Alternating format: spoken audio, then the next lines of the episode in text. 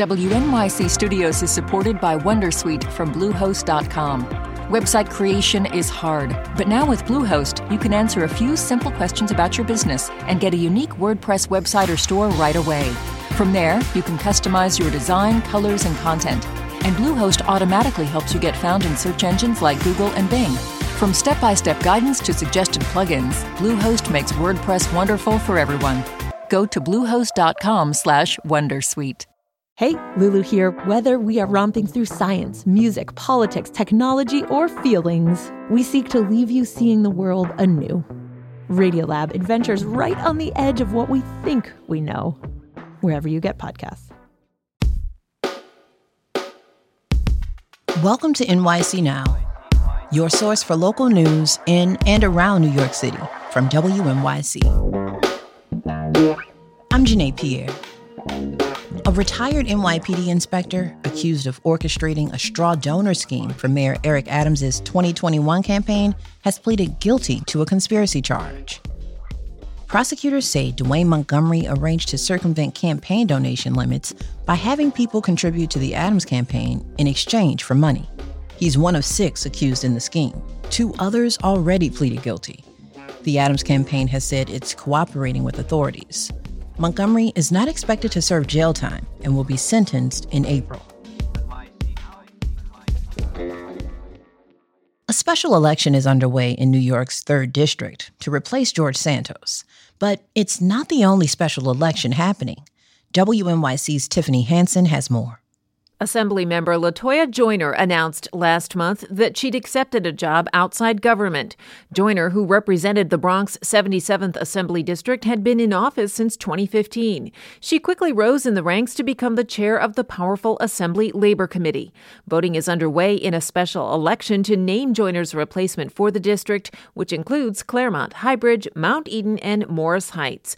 On the ballot are Democrat Landon Dais and Republican Norman McGill. In person early early voting ends Sunday, February 11th. Election day is February 13th. The New York City Council is feeling empowered after last week's battle against Mayor Adams over two criminal justice reform bills. More on that after the break.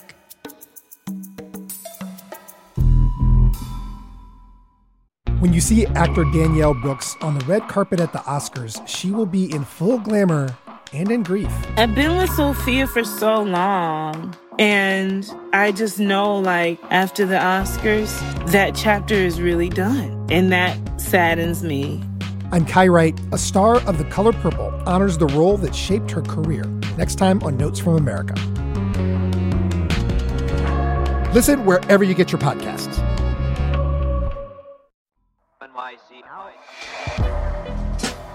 Last week, the city council overrode Mayor Adams' veto of two major bills dealing with his signature issue public safety. My colleague David Furst talked with WNYC's Elizabeth Kim about the showdown with the city council and the impact the two bills will have on New Yorkers. Before we get to the politics, let's talk about these bills. What can New Yorkers expect now that they're becoming law? The police stops law is about getting more data to track discriminatory policing. Police will now be required to report perceived demographic information for all stops involving an investigation. What this legislation does is it adds what's known as a level one encounter that doesn't involve criminal suspicion of the person. And another veto that was overridden, the bill to ban solitary confinement, comes after years of debate in New York City.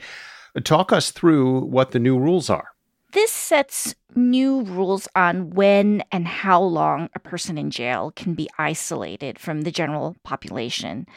As you said, there's been years of debates and efforts by the city to limit the use of isolation in jails that comes from expert testimony that the practice essentially amounts to torture and horrible stories from inmates who've experienced isolation.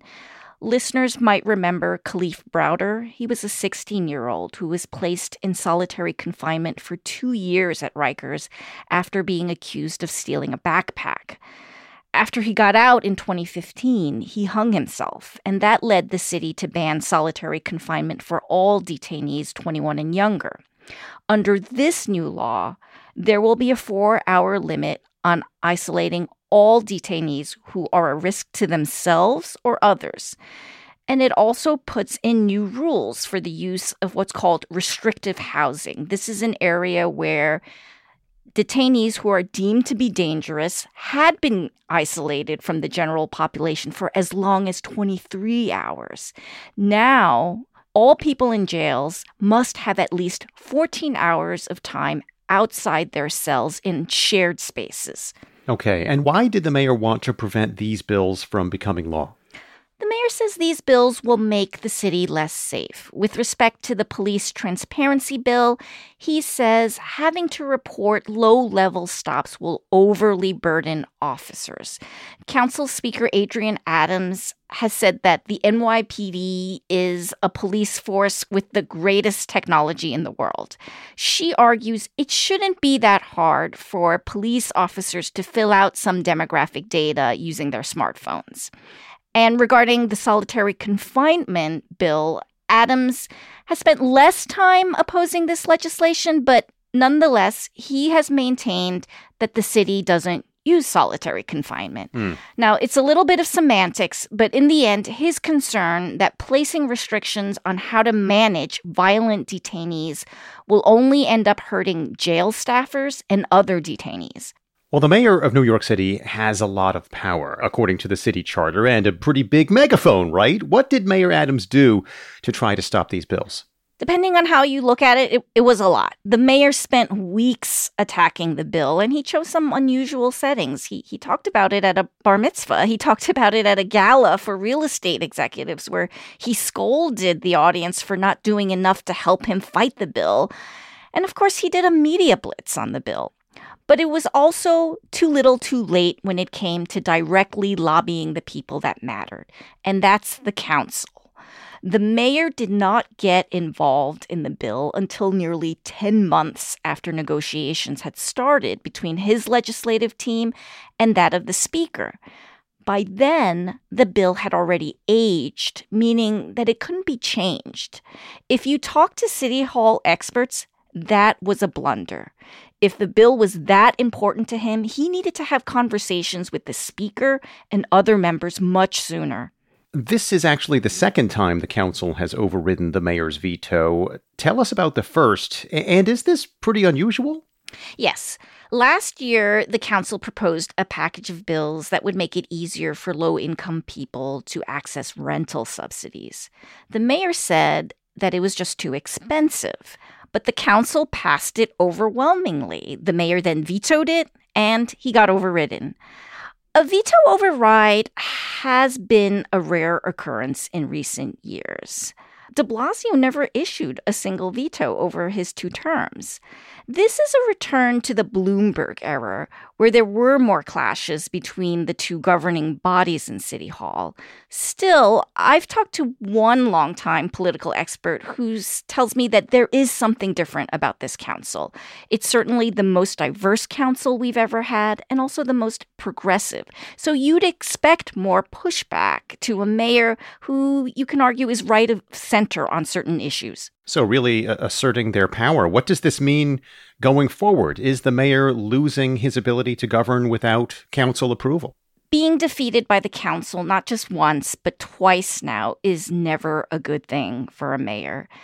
There are some people who have argued that this moment might turn into a win for the mayor because it solidifies his status as you know, the law and order mayor who's tough on crime. And that was essentially what got him elected. So he can show he fought for his side.